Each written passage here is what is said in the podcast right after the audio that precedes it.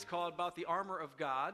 And uh, it's not loungewear, okay? And so uh, I was very proud of that tagline. And so uh, if you don't find it funny, that's too bad. Uh, I'm also very proud of this graphic. Uh, it's, a, it's, a, it's a person in a suit of armor uh, sitting in front of their computer screen. And what I'm really proud about it is AI generated that uh, for me. So it was really cool. I just I've never used uh, never used it before, so I was, I was really stoked about that. But you're not interested in any of that at all. You're like, come on, preach the word. Okay.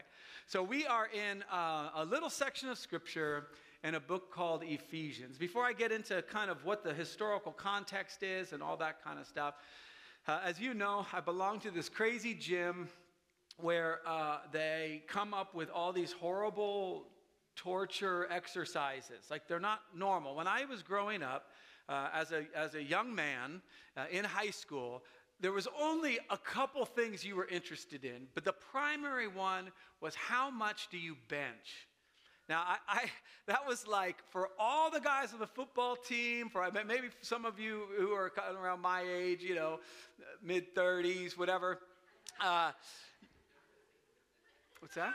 Okay, uh, there. We go. Uh, right? So uh, that was just the big thing. How, how much? How much you bench? How much you bench? That was the whole thing. Well, now as science has kind of informed us, uh, we uh, understand that our bodies are a little bit more than just our upper body. There's also uh, what we refer to in science as a lower body. And so you have all those muscles a- a- as well.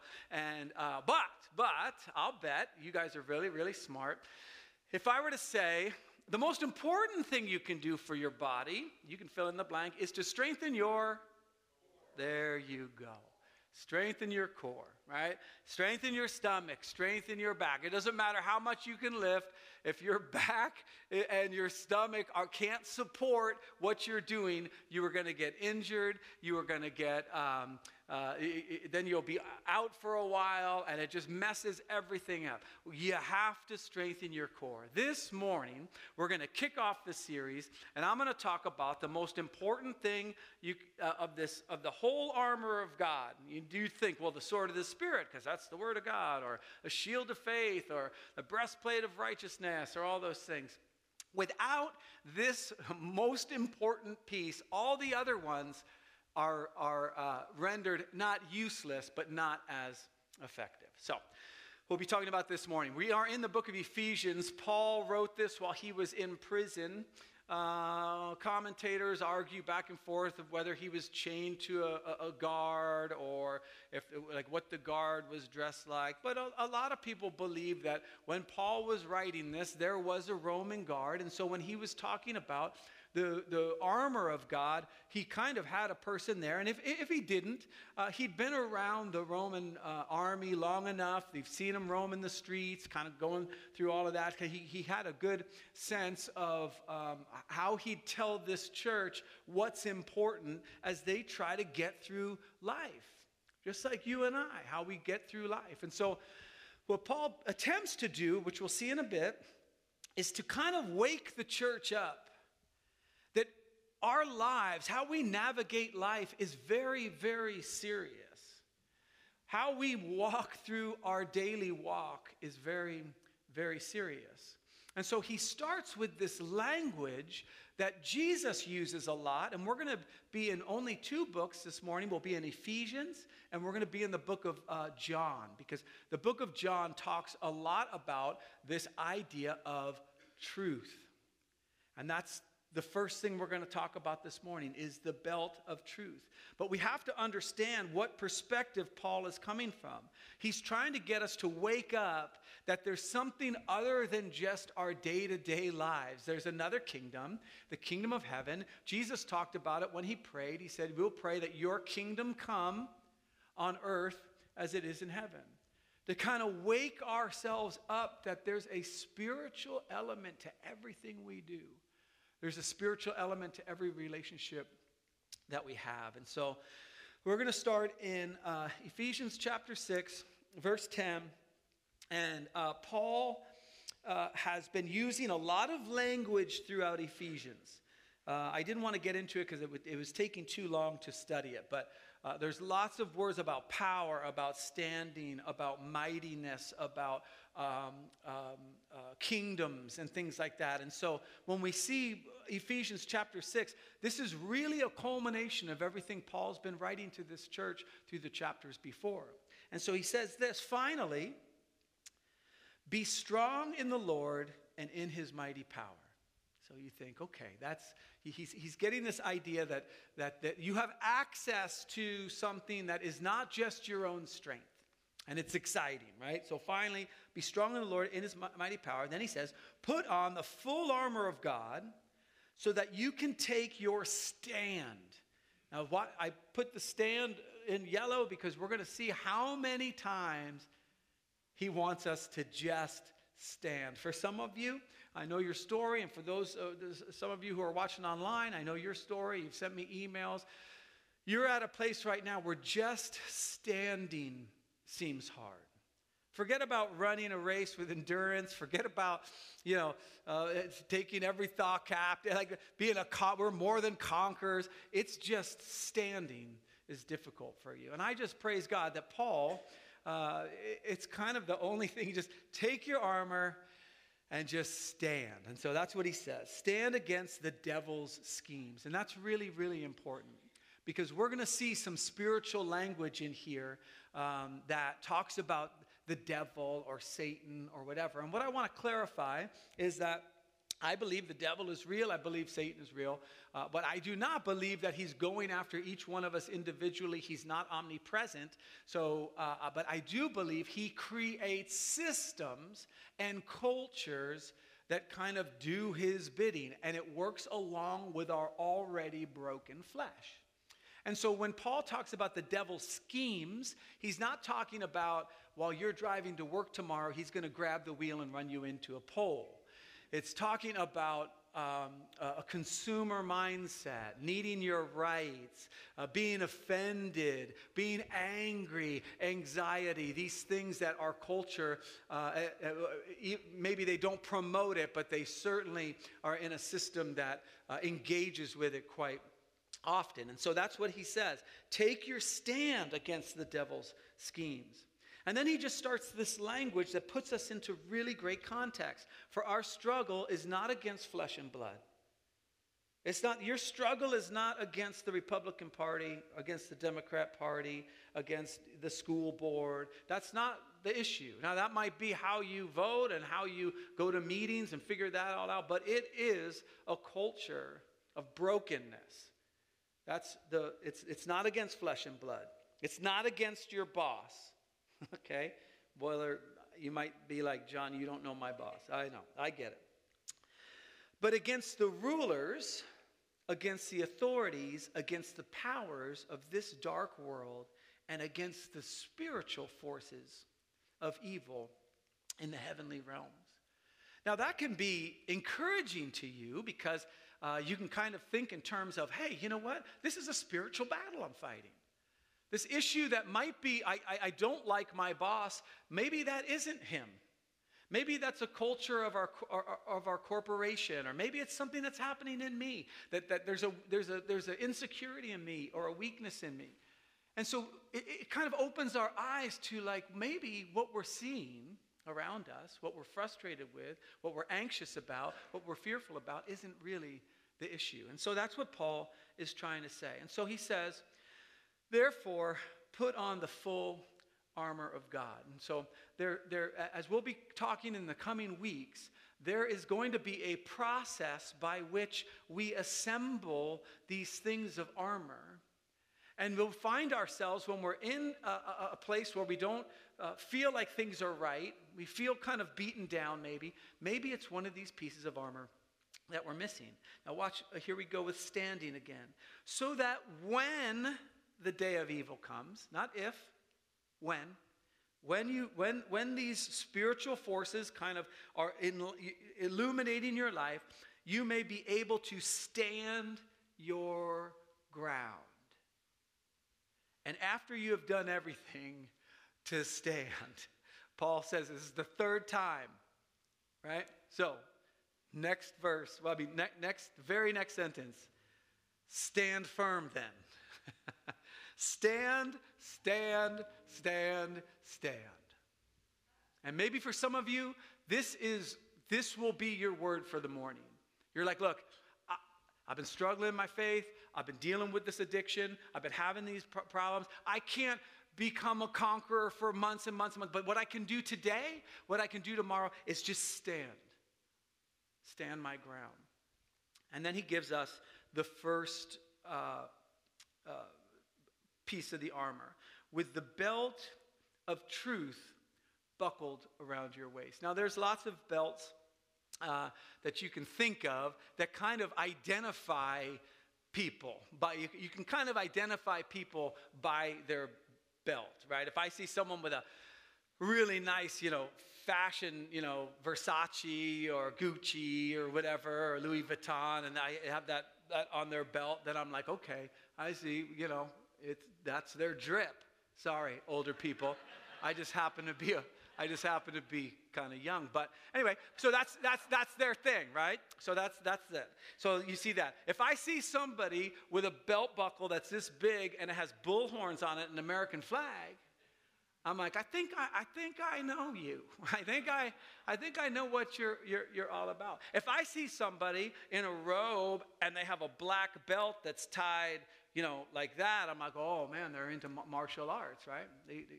Belt. So you have this belt of truth. What, what is that? Now, when you look at the belt of truth, and you read a bunch of scholars. Scholars argue about everything. No offense, read, but uh, they argue about everything. So you're trying to figure out, like, what, what is this belt? So there's a, a, number of things that this belt could could have been. It could have been this leather kind of uh, uh, thing that kind of came across to like uh, cover your lower section uh, uh, with leather to kind of just added protection.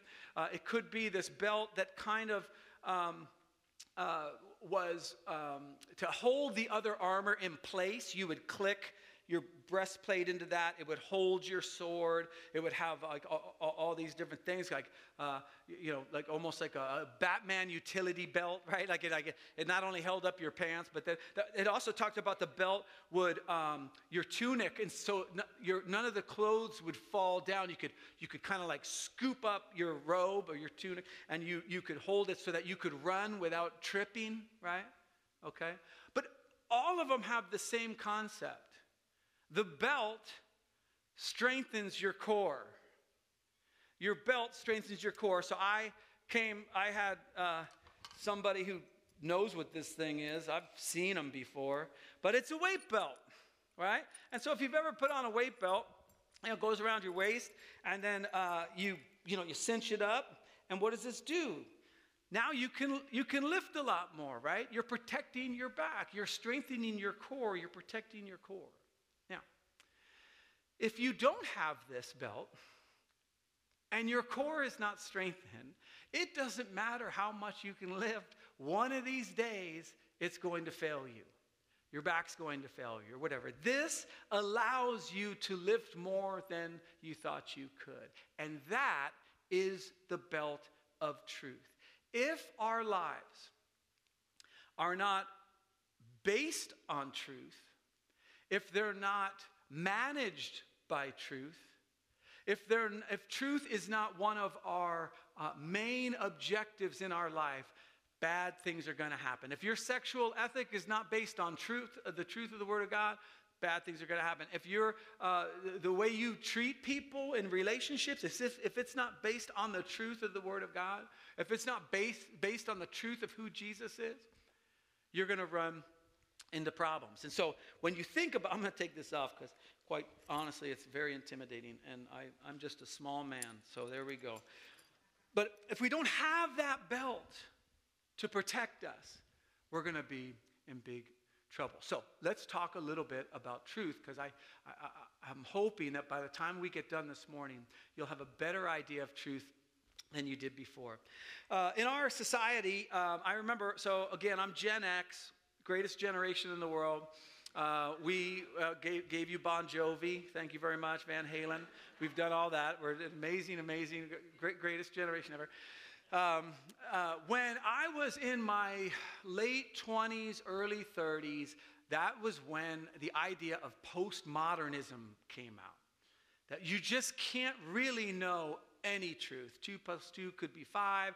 I mean, who's to really say? All, all, just all that whole concept. And I'm not going to get into all the different things that that has produced, but uh, that, that was the thing, was, was this idea of postmodernism. But that, that's not new. We, we've been asking ourselves this question for a very, very long time. Now, watch. Uh, Jesus is uh, being, uh, we're, we're, switching to John, and Jesus is being tried.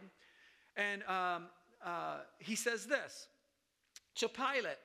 Okay, remember we were talking about the kingdoms and spiritual warfare and all those things. He says, My kingdom is not of this world. Jesus came to bring the kingdom of God down. May your will be done on earth as it is in heaven. My kingdom is not of this world. If it were, my servants would be doing the things that servants of this kingdom of the world do. They would fight to prevent my arrest by the Jewish leaders. But now my kingdom is from another place. So Pilate goes, because Pilate's trying to find out, is he a king? He says, You are a king then. Jesus goes on, You say that I'm a king.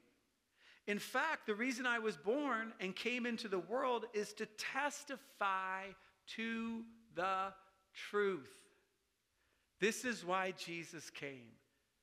He not only testifies of the truth, manifests the truth, he is the truth. I could almost say this when I gird my core, at my core, being strengthened, it will be to the extent I'm most like Jesus. He is the truth. If I want to know the truth about relationships, I look to Jesus. If I want to know the truth about sin and you know wh- why do I do the right thing, I look, I look to Jesus who, who was sinless.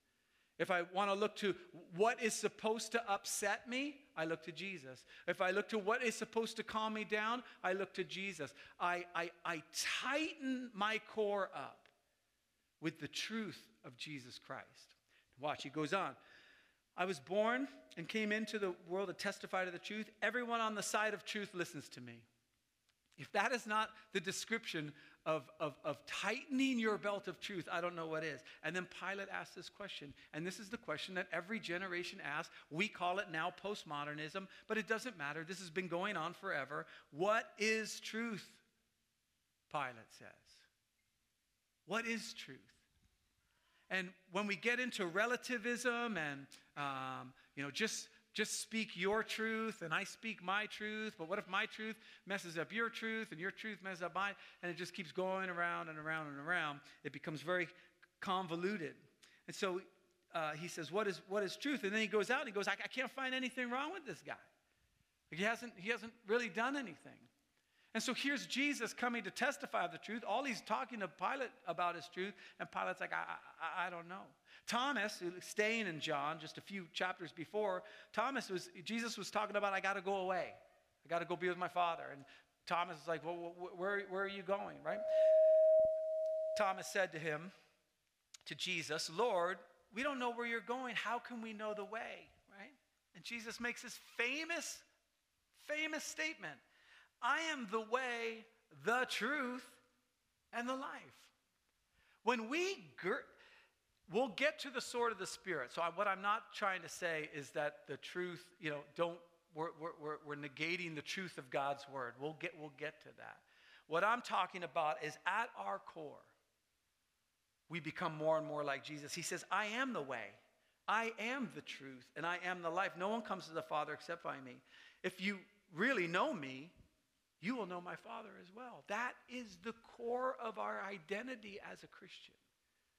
Who Jesus is, his life, his death, and his resurrection. And the fact that he came as the exact representation of his heavenly Father to save us from our sins. If our lives reflect that belief, that truth, it holds all the other armor in place. It holds everything else in place. Here's what John says even earlier when he first starts writing his book. He says, The Word became flesh and made its dwelling among us.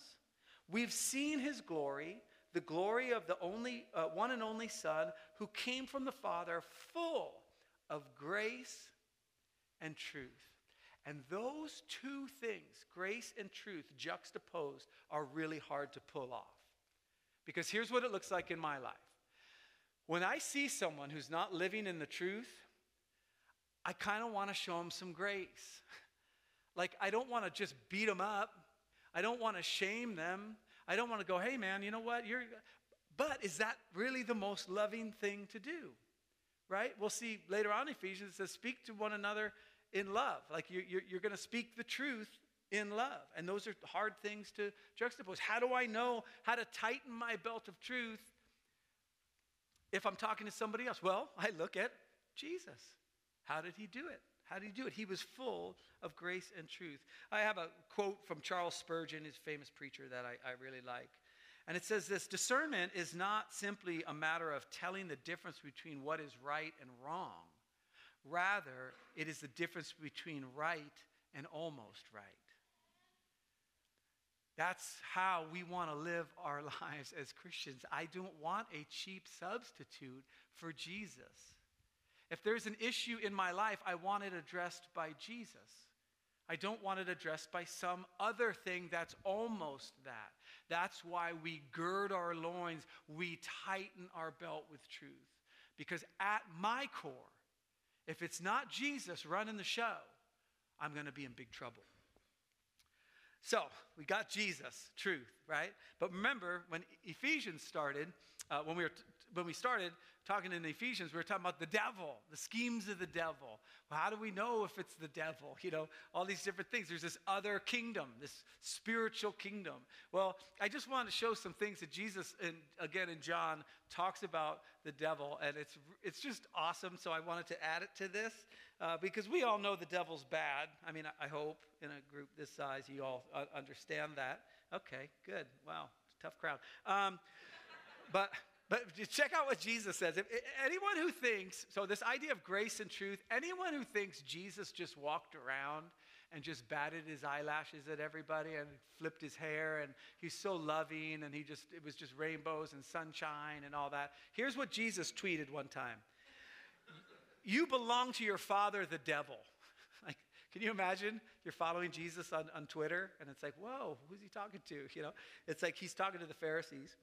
And then he says this You want to carry out your father's desires. He was a murderer from the beginning, again, not holding to the truth.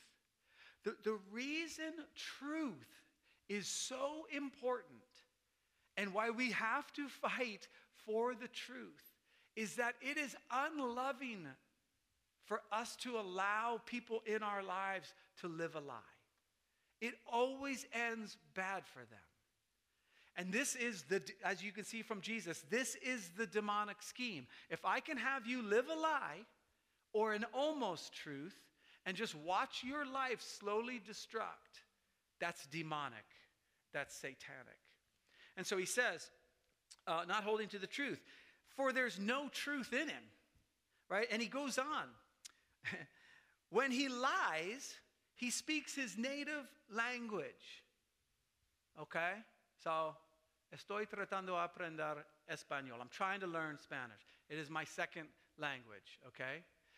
But when someone speaks to me in Spanish, I have to stop. I have to like put my hands on my knees. I have to look at them and I have to just say, please, like I'm two years old, right? Uh, slower, slower. I mean, it's the first Spanish word I learned. And please help me, Lord. That's the other thing I learned, right? and so, so that's my that's that's my thing. But if I'm talking in English, if I'm talking in English, I can talk about any topic without even thinking about it. Just pick a topic. Somebody just yell out a topic. Okay. All right. The, Ra- the Raiders. So uh, I'm a big football fan, and uh, I love watching football, and I love watching teams that succeed. And so I don't watch the Raiders because, okay, right? So, so, so, so I just, I just, that was just, right? Because that's my native language, right?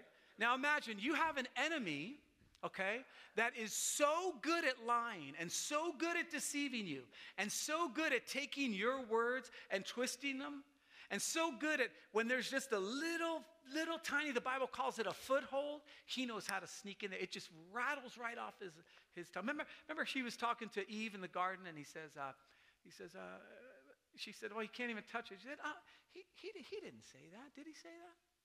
Is that what he said? He goes, Remember when he was talking to Jesus? Hey, hey, hey, if you're really the Son of God, you take, take these rocks and turn them into bread. Right? He's just always, it just rattles off with him. He is a, li- a, a liar and the father of lies. Ephesians says it this way for us. Instead, speaking the truth in love, we will grow up we will grow. That's why we say the armor of God is not loungewear. It's fighting, it's standing, it's saying, No, I realize that this is difficult in my life, but I know the truth of God. I know Jesus ha- has redeemed me and saved me for something more. I will stand because He stood. He's my example, He's my Lord, He's my King. And He says, oftentimes, get up and stand. But it has to be by the truth because anything that is not the truth is demonic. It comes from the evil one.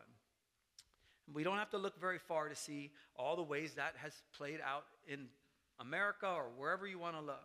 So, what I thought I'd do real quick, I just want to go through very quickly some lies that we that are almost truths. You know, they're, they're pretty close. You know, you can kind of find some Bible verses that could shore up some of them. Some of them are out and out lies, but we still follow them. And when I show some of these, you might think to yourself, oh, I know that person, right? Oh, yeah. Oh, that's my dad, you know, whatever your family of origin is or what, have you. I wanted to show you some of those things, and then we'll get back to uh, Ephesians again. Here, here's one uh, God wants me to be happy. I, I, I hear this very often. Shockingly, as a pastor, God wants, He does not want you to be happy. He wants you to be holy. That's what He wants. And sometimes being holy don't make you very happy. Okay? And so he, he, he doesn't want you to be happy. He doesn't want you to be miserable. He wants you to have a life that's filled with fulfillment and amazing value. He created you in the image of God, right? Right? He doesn't want you to be happy, right? Uh, my past defines me. I hear that from people. They, they know this is in their past. They feel like their life has been a waste. They, there are some years that the locust sto- has stolen. They made some mistakes. And now they say, you know, because of who I was, that's who I am. That is a lie. that is a lie. Jesus died for all of that, has forgiven you. It's been nailed to the cross. Your past does not define you. I'm alone. I'm alone. You're not alone. You might not be married and you might feel lonely, but your God will never leave you or forsake you. He's always with you. Jesus said um, uh, that He's with us to the ends of the age, right? Right? It says, Even though I walk through the valley of the shadow of death, I fear no evil, for you are with me. Your rod and your staff, they comfort me. You're not alone. And if you're trying to exercise this shield of faith and the sword of the Spirit with the belief that you're alone, you don't have your belt of, of truth tightened. You're, you're, basing it all on a lie. Uh, I'll be happy when. You know, this, this next thing. When I get a raise, when I get a spouse, when my kids move out of the house, although that is pretty cool. Um, uh, I'll, I'll be happy when, that there's something else, right? If only. If only she would act this way. If only he would do that. If only my boss would. If only my school. If only the Democrats would. The Republicans would. If only, if only, if only. Those are demonic schemes. We have everything we need pertaining to life and godliness, the Bible says. That is a belt of truth statement. Uh, God is not really good. He's holding out on me. He's just, uh, he's an angry father. He, um, I, you know, I can't have any fun. like he doesn't care about me. A, that, that's a lie that I hear quite often. Uh, this is my lie, just so we're clear. I put my own stuff in there. I need to be in control. Uh, I tell myself this lie all the time, uh, and it doesn't help me. It's, it never helps me. And when I get good at not believing this lie, my life goes better. So that's, that's one for me. Uh, truth is relative. Um, truth is complicated, right? It's nuanced, uh, but it's not relative. Uh, I can't forgive. This is a huge lie the enemy will place upon you, and you will be stuck with this. If you are stuck in unforgiveness, then you're stuck. And so the enemy would be like, Can you believe what can you believe what he did? Can you believe that? And all of culture says, Oh, that you were wronged. And to be wronged, especially in America, oh, it's the end of the world. All right? We're smarter now than, like, right? Like, in other words, we've kind of grown out of the Bible because it's old and we're new and we're smart and they were dumb back then. They were the same people back then, okay? We're the same. We're the same. Uh, I can't change. That's another one. Uh, after this series on the armor of God, we're going to do a whole series called Can I Change? Uh, the reason I, I, I'm doing that series is it was the number one question asked to Google in 2022. Can I change? And so we're going to address that because, yes, you absolutely can change. So uh, I'm not worthy. That's the one I hear all the time. I, I, I've gone to God, I've asked for forgiveness 50 times. Uh, uh, I'm tired of myself asking for forgiveness. I can only imagine what he's feeling, right? I'm just not, I'm just not worthy enough to be a Christian, to be a follower of Jesus. That is a lie that the enemy wants to give you. It's too late. Maybe you're older, maybe you've gone through a couple marriages and you're just like, you know what? I, I had this time. It's almost along the lines of the, the past defining you. It's not too late. It is not too late. I don't care how old you are. I don't care if you're in your 80s, 90s. It is not too late. There's so much more kingdom work you can do. Uh, love is tolerance. In other words, if I love somebody, I don't call them out on their stuff. I just, whatever they want, that's their truth, whatever. As I watch their life decline and as I watch them destroy themselves, love is not tolerance, okay? Now, I won't get into it all, but we should be tolerant, right? But what you know what I'm talking about, okay? We're not getting into that. All right. Uh, joy is based on your circumstances, right? Um, you know, you look at someone else's life in comparison and look at that. Look what they had. If I only had that, then I could be joyful. It's a lie. I need to medicate.